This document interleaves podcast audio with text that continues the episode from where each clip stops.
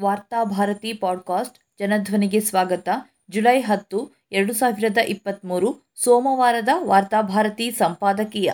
ತೊಳೆಯಬೇಕಾದುದು ದಲಿತರ ಪಾದವನ್ನಲ್ಲ, ನಮ್ಮ ಮೆದುಳನ್ನು. ಮಧ್ಯಪ್ರದೇಶದಲ್ಲಿ ಆದಿವಾಸಿಯೊಬ್ಬನ ಮೇಲೆ ಬಿಜೆಪಿ ಮುಖಂಡನೊಬ್ಬ ಮೂತ್ರ ವಿಸರ್ಜನೆ ಮಾಡಿದ ಪ್ರಕರಣದ ಬಳಿಕ ದಲಿತರ ಮೇಲೆ ನಡೆಯುತ್ತಿರುವ ದೌರ್ಜನ್ಯಗಳು ಮತ್ತೆ ಚರ್ಚೆಗೆ ಬರುತ್ತಿವೆ.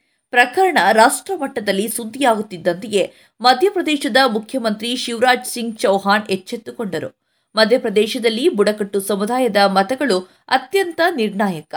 ಮಧ್ಯಪ್ರದೇಶದಲ್ಲಿ ಆದಿವಾಸಿ ಸಮುದಾಯಗಳನ್ನು ತಮ್ಮ ದ್ವೇಷ ರಾಜಕಾರಣಕ್ಕೆ ಬಳಸಿಕೊಳ್ಳಲು ಸಂಘ ಪರಿವಾರ ಸಂಘಟನೆಗಳು ದೊಡ್ಡ ಮಟ್ಟದ ಆಂದೋಲನವನ್ನೇ ನಡೆಸುತ್ತಿವೆ.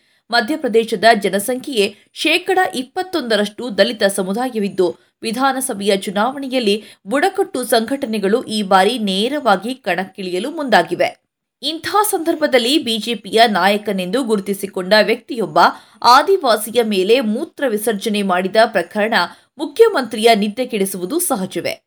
ಘಟನೆ ನಡೆದ ಎರಡೇ ದಿನಗಳಲ್ಲಿ ಅವರು ಆದಿವಾಸಿ ಸಂತ್ರಸ್ತನ ಬಳಿಗೆ ತೆರಳಿ ಆತನ ಪಾದ ತೊಳೆಯುವ ಮೂಲಕ ಪಶ್ಚಾತ್ತಾಪ ಪಟ್ಟರು ಆದರೆ ಮಧ್ಯಪ್ರದೇಶದಲ್ಲಿ ದಲಿತರ ಮೇಲಿನ ದೌರ್ಜನ್ಯ ಇದು ಮೊದಲನೆಯದೂ ಅಲ್ಲ, ಕೊನೆಯದೂ ಅಲ್ಲ.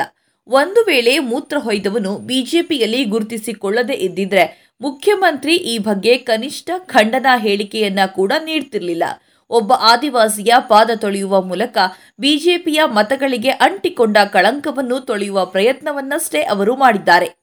ಹೀಗೆ ಅವರು ಪಾದ ತೊಳೆದ ಮೂರೇ ದಿನಗಳಲ್ಲಿ ದಲಿತರಿಗೆ ಮಲ ತಿನ್ನಿಸಿದ ಪ್ರಕರಣವೊಂದು ವರದಿಯಾಗಿದೆ. ಮಾಧ್ಯಮದಲ್ಲಿ ಪ್ರಕಟವಾಗಿರುವಂತೆ ಈ ದಲಿತ ಯುವಕರಿಗೆ ಮಲ ತಿನ್ನಿಸುವ ಪ್ರಯತ್ನ ನಡೆಸಿದ್ದು ಚಪ್ಪಲಿ ಹಾರ ಹಾಕಿ ದೌರ್ಜನ್ಯವೆಸಗಿರುವುದು ಮುಸ್ಲಿಂ ಕುಟುಂಬ. ತಮ್ಮ ಮಗಳಿಗೆ ದೂರವಾಣಿ ಮೂಲಕ ಅಶ್ಲೀಲವಾಗಿ ವರ್ತಿಸುತ್ತಿದ್ದರು ಎಂದು ಆ ಇಬ್ಬರೂ ದಲಿತ ಯುವಕರನ್ನ ಮನೆಗೆ ಕರೆಸಿ ಬಳಿಕ ಅವರ ಮೇಲೆ ಹಲ್ಲೆ ನಡೆಸಲಾಗಿದೆ ಮಾತ್ರವಲ್ಲ ಅವರಿಗೆ ಚಪ್ಪಲಿ ಹಾರ ಹಾಕಿ ಮಲ ತಿನ್ನಿಸುವ ಪ್ರಯತ್ನ ನಡೆದಿದೆ ಎಂದು ಮಾಧ್ಯಮಗಳು ವರದಿ ಮಾಡಿವೆ. ಇದು ನಿಜವೇ ಆಗಿದ್ದರೆ ಅತ್ಯಂತ ಆಘಾತಕಾರಿಯಾಗಿದೆ. ಈ ದೇಶದಲ್ಲಿ ಸ್ವತಃ ಮುಸ್ಲಿಮರೇ ಬೇರೆ ಬೇರೆ ಕಾರಣಗಳಿಂದ ಹಲ್ಲೆ, ದೌರ್ಜನ್ಯಗಳಿಗೆ ಒಳಗಾಗುತ್ತಿದ್ದಾರೆ. ದನ ಸಾಗಿಸುತ್ತಿದ್ದಾರೆ ಎಂದು ಆರೋಪಿಸಿ ಬರ್ಬರವಾಗಿ ಅವರನ್ನ ಥಳಿಸಿ ಕೊಲ್ಲುವ ಘಟನೆಗಳು ಪ್ರತಿದಿನ ವರದಿಯಾಗುತ್ತವೆ. ಒಂದು ಕಾಲದಲ್ಲಿ ಜಾತಿಯ ಅಸ್ಪೃಶ್ಯತೆ, ಶೋಷಣೆಯನ್ನ ವಿರೋಧಿಸಿ ಮತಾಂತರವಾದವರೇ ಈಗಿನ ಮುಸ್ಲಿಮರು. ಇಂದು ರಾಜಕೀಯ ಕಾರಣಗಳಿಗಾಗಿ ಬೇರೆಯೇ ರೀತಿಯ ಅಸ್ಪೃಶ್ಯತೆಯನ್ನ ಅನುಭವಿಸುತ್ತಾ ಬರುತ್ತಿದ್ದಾರೆ. ದಲಿತರ ನೋವುಗಳನ್ನ ಈ ದೇಶದ ಮುಸ್ಲಿಮರಿಗಿಂತ ಚೆನ್ನಾಗಿ ಇನ್ನಾರೂ ತಮ್ಮದಾಗಿಸಿಕೊಳ್ಳುವುದು ಅಸಾಧ್ಯ. ಇಸ್ಲಾಂ ಧರ್ಮದಲ್ಲಿ ಜಾತಿ, ಮೇಲು, ಕೀಳುಗಳಿಲ್ಲ ಎಂದು ಹೇಳಲಾಗುತ್ತದೆಯಾದರೂ ಭಾರತದಲ್ಲಿ ಮತಾಂತರವಾದ ಮುಸ್ಲಿಮರ ಆಳದಲ್ಲಿ ಜಾತೀಯತೆ ಬಿಟ್ಟು ಬಿಡದಂತೆ ಉಳಿದುಕೊಂಡಿರುವುದು ಸುಳ್ಳಲ್ಲ. ಎಲ್ಲ ಜಾತಿ ಧರ್ಮಗಳ ಜನರು ದಲಿತರ ಮೇಲೆ ದೌರ್ಜನ್ಯಗಳನ್ನು ಎಸಗಿದ್ದಾರೆ, ಎಸಗುತ್ತಿದ್ದಾರೆ. ಶೋಷಿತ ಸಮುದಾಯಗಳೆಂದು ಗುರುತಿಸಿಕೊಂಡ ಜಾತಿಗಳು ಕೂಡ ತಮಗಿಂತ ಕೆಳಜಾತಿಗೆಂದು ಗುರುತಿಸಲ್ಪಟ್ಟವರ ಜೊತೆಗೆ ಅಸ್ಪೃಶ್ಯತೆಯನ್ನ ಪಾಲಿಸುತ್ತಿರುವುದು ಭಾರತದ ದುರಂತಗಳಲ್ಲಿ ಒಂದು. ಇಂದಿನ ದಿನಗಳಲ್ಲಿ ಶೋಷಿತ ಸಮುದಾಯವಾಗಿರುವ ದಲಿತರ ನೋವು ನಲಿವುಗಳನ್ನು ಮುಸ್ಲಿಂ ಸಮುದಾಯ ತಮ್ಮದಾಗಿಸಿಕೊಂಡು ಅವರ ಜೊತೆಗೆ ನಿಲ್ಲುವುದು ಅತ್ಯಗತ್ಯವಾಗಿದೆ. ಇಂತಹ ಸಂದರ್ಭದಲ್ಲಿ ಮುಸ್ಲಿಂ ಕುಟುಂಬವೇ ದಲಿತರ ಮೇಲೆ ಅತ್ಯಂತ ಹೀನಾಯವಾಗಿ ವರ್ತಿಸಿರುವುದು ಆಘಾತಕಾರಿ. ಯುವಕರು ತಮ್ಮ ಹೆಣ್ಣು ಮಕ್ಕಳ ಜೊತೆಗೆ ಕೆಟ್ಟದಾಗಿ ನಡೆದುಕೊಂಡಿದ್ದರೆ ಅವರನ್ನ ಶಿಕ್ಷಿಸಲು ಕಾನೂನು ರೀತಿಯ ಬೇರೆ ಬೇರೆ ದಾರಿಗಳಿದ್ದವು. ಒಂದು ವೇಳೆ ಆರೋಪಿಗಳ ಸ್ಥಾನದಲ್ಲಿ ಮೇಲ್ಜಾತಿಯ ಜನರಿದ್ದರೆ ಅವರೊಂದಿಗೆ ಇದೇ ರೀತಿಯಲ್ಲಿ ಆ ಕುಟುಂಬ ವರ್ತಿಸುತ್ತಿತ್ತೆ. ಆರೋಪಿಗಳು ದಲಿತರು ಎಂದಾಕ್ಷಣ ಅವರ ಮೇಲೆ ಮೂತ್ರ ವಿಸರ್ಜನೆಗೈದು ಮಲ ತಿನ್ನಿಸಿ ಅಥವಾ ಬೂಟು ನೆಕ್ಕಿಸಿ ಅವರಿಗೆ ಶಿಕ್ಷೆ ನೀಡುವ ಮನಸ್ಥಿತಿಯ ಹಿಂದೆ ಜಾತೀಯತೆ ಆಳವಾಗಿ ಕೆಲಸ ಮಾಡ್ತಾ ಇದೆ. ಇಂತಹ ಕೃತ್ಯದ ಮೂಲಕ ಆ ಮುಸ್ಲಿಂ ಕುಟುಂಬ ತಮ್ಮದೇ ಧಾರ್ಮಿಕ ಮೌಲ್ಯಗಳಿಗೂ ಅಪಚಾರವನ್ನ ಎಸಗಿದೆ.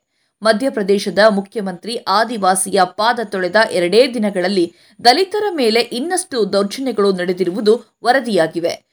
ಒಂದು ಪ್ರಕರಣದಲ್ಲಿ ದಲಿತ ಯುವಕನಿಗೆ ಶೂ ನೆಕ್ಕುವಂತೆ ಒತ್ತಾಯಿಸಲಾಗಿದೆ. ಮುಖ್ಯಮಂತ್ರಿಯ ಪ್ರಹಸನದಿಂದ ಮಧ್ಯಪ್ರದೇಶದ ಮೇಲ್ಜಾತಿಯ ಜನರ ಮೆದುಳಲ್ಲಿ ಅಂಟಿರುವ ಜಾತಿಯ ಮಲವನ್ನು ಶುಚಿಗೊಳಿಸುವುದು ಸಾಧ್ಯವಿಲ್ಲ ಎನ್ನುವುದನ್ನು ಇದು ಹೇಳ್ತಾ ಇದೆ.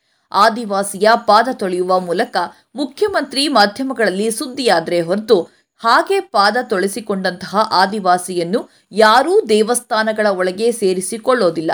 ಸಾರ್ವಜನಿಕ ಸ್ಥಳಗಳಲ್ಲಿ ಆತನಿಗೆ ವಿಶೇಷ ಗೌರವವೂ ದೊರಕೋದಿಲ್ಲ. ಕೊಳೆಯಾಗಿರುವುದು ಆದಿವಾಸಿಯ ಪಾದವಲ್ಲ. ಅದನ್ನ ತೊಳೆಯುವ ಅಗತ್ಯವೂ ಇಲ್ಲ. ಮೆದುಳು ಇರಬೇಕಾದ ಜಾಗದಲ್ಲಿ ಜಾತೀಯ ಮಲ ತುಂಬಿಕೊಂಡಿರುವುದು ಈ ದುರಂತಗಳಿಗೆಲ್ಲ ಕಾರಣ.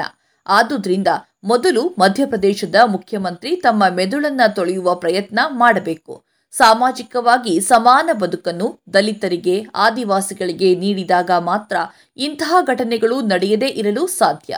ದಲಿತರು ಆದಿವಾಸಿಗಳನ್ನ ಧರ್ಮ ರಾಜಕಾರಣಕ್ಕೆ, ದ್ವೇಷ ರಾಜಕಾರಣಕ್ಕೆ ಬಳಸುತ್ತಿರುವ ಸಂಘ ಪರಿವಾರದ ನಾಯಕರು ಕನಿಷ್ಠ ಅವರಿಗೆ ತಮ್ಮದೇ ಧರ್ಮದಲ್ಲಿ ಸಮಾನ ಅವಕಾಶ ಸಿಗುವಂತೆ ನೋಡಿಕೊಳ್ಬೇಕು. ದೇವಸ್ಥಾನಗಳಲ್ಲಿ ಪ್ರವೇಶ, ಸಮಾನ ಪಂಕ್ತಿಯಲ್ಲಿ ಊಟ, ಸಾರ್ವಜನಿಕ ಸ್ಥಳಗಳಲ್ಲಿ ಸಮಾನ ಗೌರವ ಇವೆಲ್ಲವನ್ನ ನೀಡಲು ಆರಂಭಿಸಿದಾಗ ಮಾತ್ರ ಮೆದುಳಿಗೆ ಅಂಟಿರುವ ಮಲ ಶುಚಿಗೊಳ್ಳಲು ಸಾಧ್ಯ. ಎರಡು ಸಾವಿರದ ಹತ್ತೊಂಬತ್ತರಲ್ಲಿ ನಡೆದ ಕುಂಭಮೇಳ ಸಂದರ್ಭದಲ್ಲಿ ಪ್ರಧಾನಿ ನರೇಂದ್ರ ಮೋದಿಯವರು ಪೌರ ಕಾರ್ಮಿಕರ ಪಾದ ತೊಳೆಯುವ ಪ್ರಹಸನ ನಡೆಸಿದ್ದನ್ನು ನಾವಿಲ್ಲಿ ಸ್ಮರಿಸಬೇಕು. ಕುಂಭಮೇಳದಲ್ಲಿ ಸಾವಿರಾರು ಪೌರ ಕಾರ್ಮಿಕರು ಮಲ ಹೊರುವ ಕೆಲಸವನ್ನ ಮಾಡಿದರು. ಕುಂಭಮೇಳದಲ್ಲಿ ಶುಚಿತ್ವ ಆಂದೋಲನಕ್ಕೆ ದುಡಿದವರು ಎನ್ನುವ ಕಾರಣವನ್ನ ಮುಂದೊಡ್ಡಿ ಸಾಂಕೇತಿಕವಾಗಿ ನಾಲ್ವರು ಪೌರ ಕಾರ್ಮಿಕರ ಪಾದವನ್ನು ಅವರು ತುಳೆದರು. ನಿಜಕ್ಕೂ ಆ ಪೌರ ಕಾರ್ಮಿಕರ ಮೇಲೆ ಪ್ರಧಾನಿಗೆ ಗೌರವವಿದ್ದಿದ್ರೆ ಅವರಿಂದ ಮನುಷ್ಯರ ಮಲಹೊರುವ ಕೆಲಸವನ್ನೇ ಮಾಡಿಸ್ತಾ ಇರಲಿಲ್ಲ. ಕುಂಭಮೇಳದಲ್ಲಿ ಮಲಹೊರುವ ವ್ಯವಸ್ಥೆಯನ್ನು ನಿಷೇಧಿಸಿ ಪೌರ ಕಾರ್ಮಿಕರ ಗೌರವವನ್ನು ಎತ್ತಿ ಹಿಡಿಯುವುದು ಪ್ರಧಾನಿಯ ಹೊಣೆಗಾರಿಕೆಯಾಗಿತ್ತು. ಪೌರ ಕಾರ್ಮಿಕರಿಂದ ಇನ್ನೊಬ್ಬರ ಮಲವನ್ನ ಹೊರುವಂತೆ ಮಾಡಿ ಬಳಿಕ ಅವರ ಪಾದ ತೊಳೆಯುವ ನಾಟಕ ಮಾಡೋದ್ರಿಂದ ಈ ದೇಶದಲ್ಲಿ ದಲಿತರ ಬದುಕನ್ನ ಮೇಲೆತ್ತಲು ಸಾಧ್ಯವಿಲ್ಲ. ಆದುದರಿಂದಲೇ ಈ ದೇಶದಿಂದ ಮಲ ಹೊರುವ ಪದ್ಧತಿಯನ್ನು ಸಂಪೂರ್ಣ ನಿವಾರಿಸುವುದಕ್ಕೆ ನಮಗೆ ಸಾಧ್ಯವಾಗಿಲ್ಲ. ದುರಂತವೆಂದರೆ ನಾವು ಮಲ ಹೊರುವ ಪದ್ಧತಿಯಿಂದ ಮಲ ತಿನ್ನಿಸುವ ಪದ್ಧತಿಯ ಕಡೆಗೆ ಹೊರಳುತ್ತಿದ್ದೇವೆ. ನಾಗರಿಕ ಸಮಾಜ ನಾಚಿ ತಲೆ ತಗ್ಗಿಸಬೇಕಾದ ವಿಷಯ ಇದು.